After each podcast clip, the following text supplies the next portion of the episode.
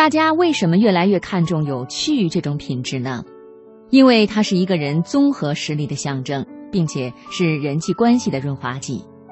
当一个团队中存在一两个有趣的人，整个团队的做事效率、人际关系都会得到改善。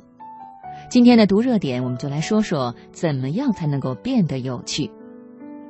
以前办公室有一个很有趣的男生，是我见过的最喜欢烹饪的男性。每天自己就带一个饭盒，买了五个不同的饭盒，周一到周五轮换。理由是：为什么你自己不要每天穿一样的衣服，却能忍受你精心制作的饭菜每天穿一样的衣服呢？报选题的时候，大家的脸阴得能拧出水来。弦绷得要断时，他忽然从口袋里摸出一支润唇膏，沿着嘴唇仔细抹了一圈。春风十里不如他的润唇膏，大家心里要断的弦忽然就松了。不如我们来谈谈什么润唇膏好用吧。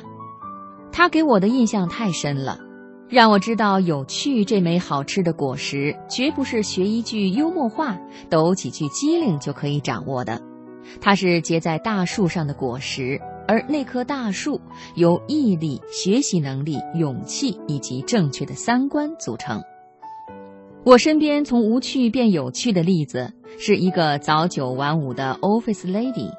以前她的话题是两岁的孩子，跟合伙人紧张的关系，因为想再买一套房子，跟老公斗智斗勇。她经常在公司做演讲培训，口才绝对没问题。但我从来没有觉得他是一个有趣的人，直到去年他参加了一个皮划艇俱乐部，我开始喜欢看他的朋友圈，有非常帅的皮划艇教练，有美丽的东湖风光，烈日下训练以后晒红的脸，再见面他的话题忽然广博的跟王石差不多了，在咖啡馆坐了两个小时，他一直是谈话的主角。分别时，大家意犹未尽，约好下次再听他讲帅哥教练那些事儿。他的口才并没有提高，也没有刻意学习如何幽默的表达。他变得有趣，完全是因为拓展了兴趣，增加了见识。我一直觉得有趣是一个体力活儿，除了上班就是待在家里睡觉刷剧，你很难变得有趣。想成为一个有趣的姑娘，首先要戒除懒惰。有趣的人都是八爪章鱼，触角能够深入更多的领域。其次要勇敢。我们觉得有趣的人身上都有不走寻常路的气质。至于口才，是最低级的有趣。仅仅只有口才而没有见识的人，你很容易发现他的有趣是一种技巧上的重复。认识久了，同样的段子你已经听了十八次。说话幽默只是有趣的一个很小的子集，读万卷书，行万里路，才是让一个姑娘变得有趣的根源。如果时间不允许，你也可以走捷径，在某一个领域坚持深挖，同样能让你变得十分有趣。我的楼上住着一个耿直妞，谈事儿经常得罪人。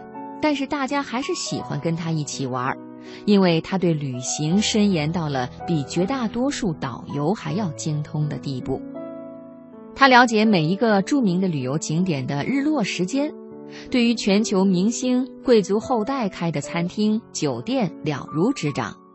跟他一起出门，你会一边抱怨他的性格。